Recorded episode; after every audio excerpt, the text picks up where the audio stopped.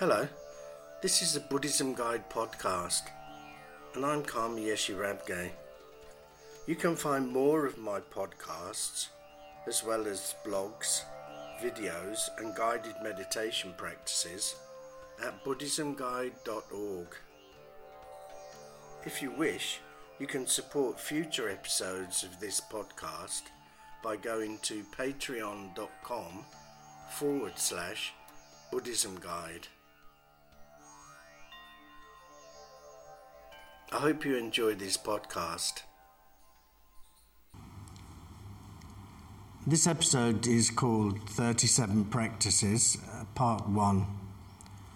The 37 Practices of uh, Bodhisattva is by Thogme Zangpo. He was a Tibetan uh, Buddhist scholar. It was written in the 13th century. So, as a young boy, he was born in 1295, and his mother died when he was three, his father died when he was five, and so his relatives looked after him until he was nine, and then they put him in a monastery. And he stayed in the monastery for the rest of his life, teaching and studying. He did three uh, great works that uh, he's known for. One is commentary on the seven points of mind training, Lojong. Another one was a commentary on the Bodhisattva way of life called Oceans of Great Sayings. And this one, the 37 Practices. So, in the 8th century, uh, Shantideva wrote a book called The Bodhisattva Way of Life. And these 37 practices come from that uh, Bodhisattva way of life. So he condensed them down into 37 practices that a Bodhisattva would do. So, a Bodhisattva, there's many definitions for Bodhisattva. So, one definition is a Buddha in waiting they've reached such a high level that they can become a Buddha, but they don't. They stay as a Bodhisattva so they can help all sentient beings. That's one definition. Another definition is the Bodhisattva is a name for mythical deities such as uh, Manjushri or Avalokiteshvara. Another definition is that Buddha's early years in the Jataka tales He's called a bodhisattva in that. The definition that I'll be using here is that a bodhisattva is an ordinary person, like you and I, that's on the path to awakening. So it means that a person that's on the path towards awakening does these 37 practices.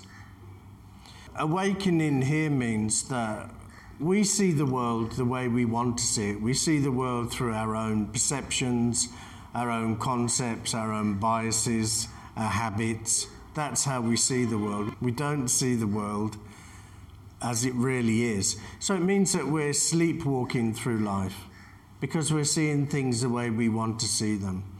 So when we're on the path to awakening, we wake up from this sleepwalking. We wake up from the illusion of life and we see life as it really is.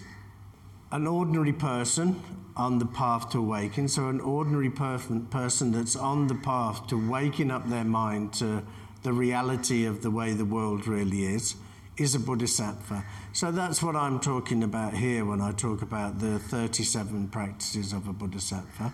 We're talking about you and I on the path to awakening.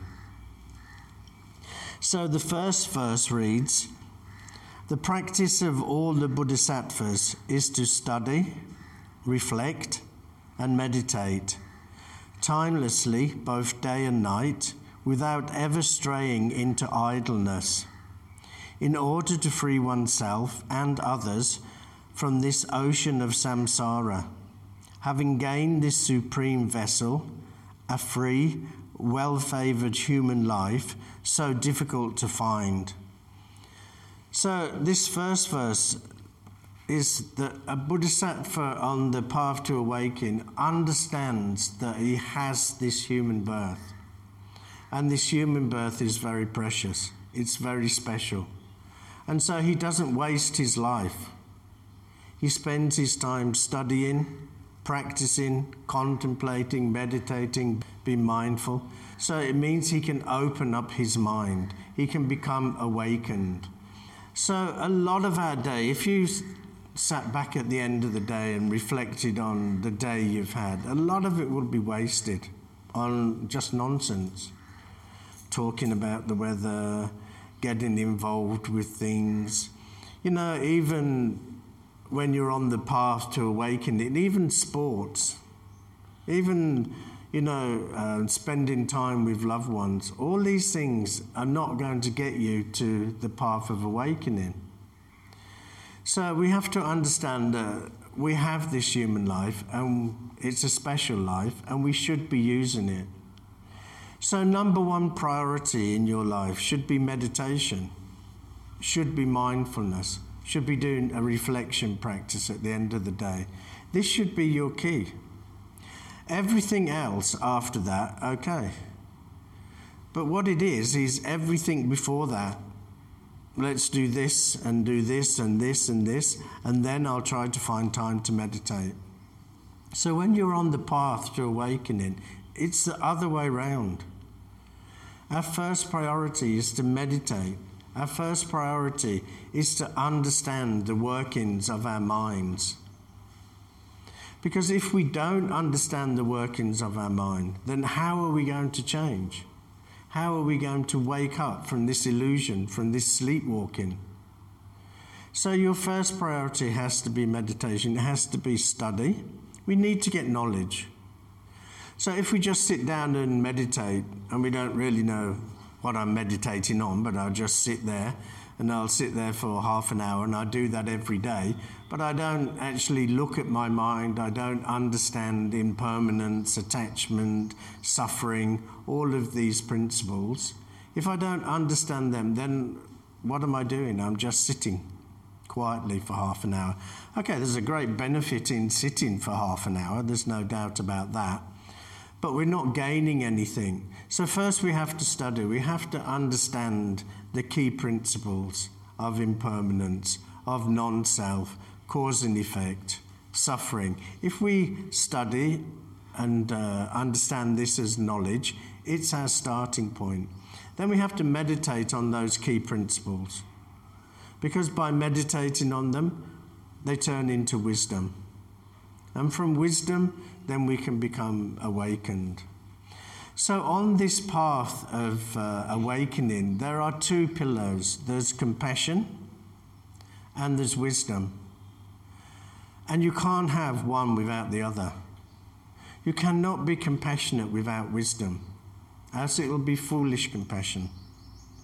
And you can't have wisdom without compassion, because if we think we have wisdom but we don't have compassion for other people, then again, it's not real wisdom.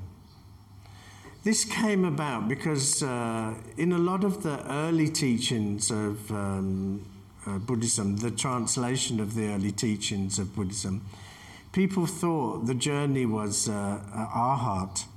So it means that they, they reach a certain level themselves, and it was all about where they got to it's a, it was a selfish journey, really.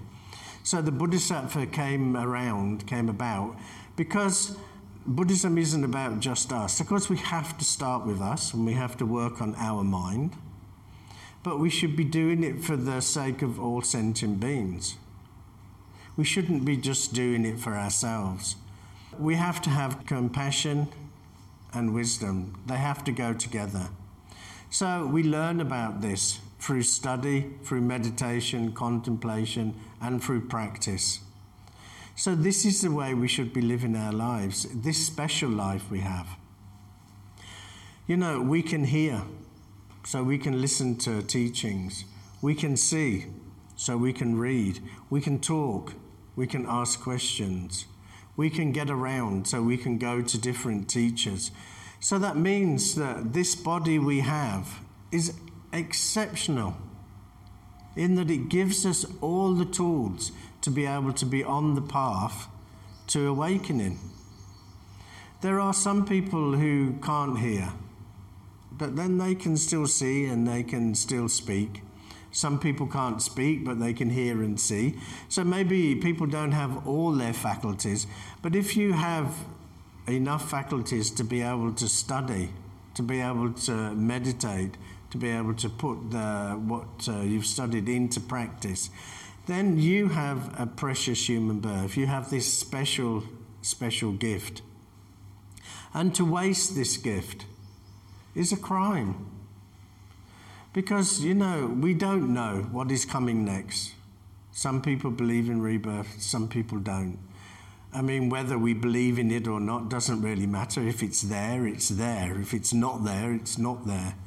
But what we do know is we have this life, this body, this chance. So to waste it on petty things like talking about the weather, we're just wasting our life. Our life, our number one priority should be meditation and working towards awakening.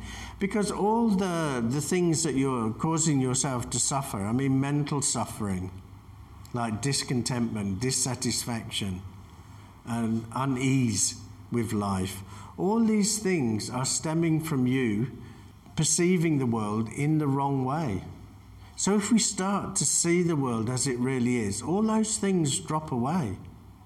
In a way, it's our duty to start to work on this path of awakening. It's our duty. We have this precious human life. We have the time to sit and to study. We have the time to meditate. There are many people who can't. Many people who just have to get up in the morning, work really hard just to get enough money to feed their family. But you know, we're not in that situation. You can understand them not wasting their time on being on the path to awakening because to them it's about survival, staying alive, keeping their family alive. So you can understand that they aren't going to be on this path of awakening. But we're not like that. We have enough money to survive. We have enough money to be able to feed ourselves, feed our family. We have the faculties, all our faculties of hearing and seeing. So we are so special. And you should give this thought next time you think, oh, I can't be bothered to meditate, or I can't be bothered to study.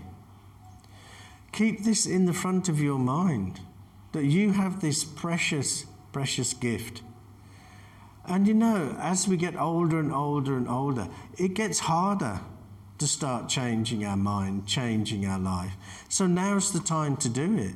Not put it off till when the children are grown, when I've retired, when I've got enough money in the bank. All of these things, who knows that if we ever reach that point, if we can ever reach the point of, you know, retiring, we don't know that. But what we do know is that right at this moment, we have all the faculties. We have a special human life right at this moment. And to not use that in a way that's going to help you and help all sentient beings is a crime. It's silly. It's selfish. So we must remember that next time that we can't be bothered we can't be bothered to come to the centre to do meditation. We can't be bothered to, to study or reflect or be mindful. Just keep bringing that back into your mind that you are a very, very special person and don't waste that. Don't waste that idea of being a special person. Use what you've got, this special gift you've got, to start being on that path to awaken in your mind. Not just for you, for all sentient beings. Open up your mind to help all sentient beings. Now, what better way to use this life? You know, we could use it by just sitting here talking about how hot it is, how cold it is, how this person had said that to me, and how this person never treats me very good and how I don't seem to be having good luck and all things like that. We could be just spend our whole day talking about that. Or we could put our special gift to use and study, meditate, grow wisdom, be on the path to awakening. So, number one is to keep that in your mind. Just keep that I am a special person. And we're not saying I'm a special person to make you feel narcissistic or to make you feel like, oh, look at me, I'm special. It's just to show you that you have this wonderful gift and don't waste that gift. So, verse 2 is the practice of all the bodhisattvas is to leave behind one's homeland, where our attachment to family and friends overwhelms us like a torrent while our aversion towards enemies rages inside us like a blazing fire, and delusion's darkness obscures what must be adopted and abandoned. A bodhisattva would have to pull himself away if he's on the path to awakening, pull himself away from his homeland and from his family. So, of course, this, we're only into verse 2 and it's already become difficult. because for a lot of people, they love their family, they love their homeland. But what it's saying here is that that love for your family and that love for your homeland is causing you attachment. And from attachment comes all sorts of things like jealousy, pride. There's two sides to that sometimes we're happy with our family and we all get on and we love each other and it's wonderful and we get attached to that. And then something happens and we start fighting with our family and then we grow aversion towards the family. We have to leave the family life. So, of course, no, not everybody can be a monk. So, as a monk, look, me, I've become a monk. I left my country. I left my family behind. I mean, I still get in touch. I go home now and again. But I left them behind so I could concentrate on doing my practice. Because if I'm at home, then I'll start to get involved in different things. My sisters will say, Oh, mother did this, or mother would say, My sister did that, or my father would say, What are you doing? And we get all entangled in family life. So if you really, really want to be on the path to awakening, then you have to leave the family home. Now, okay, of course, here, uh, most people, they're married to people, they have children, so it's very difficult. But, you know, even then, you can ensure that your love for your family and your love for your children is that. It's love, it's not attachment. It's not about holding on to them, it's about loving them. So, love is saying, um, I want you to be happy. That's what love is. Attachment is saying, I want you to make me happy. They're two different things, love and attachment. So, even though you can't get up and just run away from your family and your responsibilities and that, you can see that they are holding you back and look at them, meditate on uh, what things you're attached to, and start to let go of that attachment because that will help you on the Bodhisattva path. And also see that the things that you uh, have aversion towards, so the opposite to attachment, you know, attachment I want, and aversion is I don't want. So have a look at the things that I don't want, at the things that you know you're trying hard to push away. Because again it's a, it's a form of attachment. We're attached to the things that we don't want. We're attached to the process of pushing everything away so we don't have to deal with that. So even though you can't just get up and give up your homeland you can't just walk away from your responsibilities and your family you can ensure that your love is love. It's about them it's not about you. If it's attachment, it's about you and how they fit into your life. Look carefully at that because you can actually change those. And we also have the, this delusion that the family is what it's all about. My homeland and my family, that's me, that's my identity. And this is a delusion. It's not you. That family is not you. You were born into that family and you're a part of that family, but it isn't who you are. I mean, those things are ever changing, so they can't be who you are. Attachment, aversion, delusion, are the three poisons. And these poisons will drag you down and down into samsara. So we mentioned samsara in the first verse. So samsara is the life we're leading the life of attachment, the life of aversion, the life of thinking I'm a solid, independent self. So, this is samsara. We're in this circle of just going round and just changing moment to moment and doing nothing about it. Whereas the path to awakening is going to break that. And then we're heading, not going round in circle, we're heading in new direction, a direction of awakening our mind, a direction of understanding the way the world is. But we can never do that when we're being dragged down by the three poisons, when we're totally getting attached to things, when we have aversion to things, and when we're deluded about the way life really is. Those three key poisons there are just going to keep you going round in this circle of change. And it's never going to break unless you do something about it. And the way to do something about it, the way in this verse it's saying to do something about it, is to pull away from your family and pull away from your home life. But another way to break this cycle is to understand that you have this precious birth and do something about it. Start putting yourself on that path to awakening. Okay, you can't run away from your homeland and you can't leave your family and responsibilities. Okay, I get that. But what you can do is just ensure that you're not being poisoned by attachment and by aversion or hatred and being deluded about the way life is. To stop being deluded about the way life is, study. Understand that things are impermanent. Study and meditate on that. Practice it. Understand that things are coming about through causes and conditions, not by magic, not that they just magically happened or some superpower made it happen. It's through causes and conditions. Understand that, get knowledge of that, meditate on that, turn that into wisdom. And with attachment, understand that love is not attachment. We have this awful thing that where we think that, you know, if I love somebody, I've got to really hold on to them.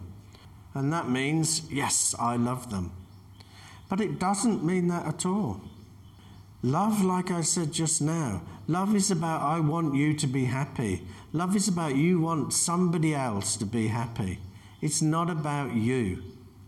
It's selfless, not selfish. Attachment is totally selfish. It's about you. It's about you wanting them to be in your life.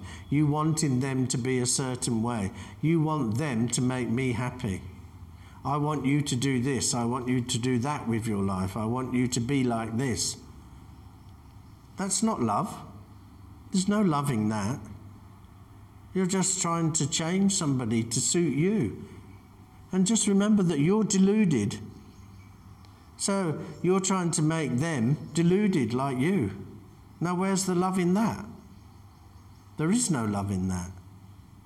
That's attachment over the next few months, you really got to understand that love is one thing, attachment is another. That will be a huge step forward for you. I see in this day and age, one of the biggest problems is this attachment, and thinking love and attachment are the same things. And if we can break that, one, we stop deluding ourselves. Two, we start let people be who they really are which is compassion. Just think, I'm trying to mold you into something I want you to be, to be. Where's the compassion in that then? It's not. It's selfishness on my part, trying to make you fit into my world. Whereas love, I just sit back and I watch you be you. I just look at you and watch you grow. Of course, if we're talking about children, we will guide them so they don't hurt themselves. You won't make them something that you couldn't be, or something you wanted to be and you didn't have the opportunity, or just something you want them to be. This is attachment. This is not love. It's not saying, I love you. It's saying, I want to control you. So, this is a huge poison for us, holding on to things, grasping at things, holding them tight, and particularly people. So, if you're going to stay, if we have to stay with the family, okay, I get it.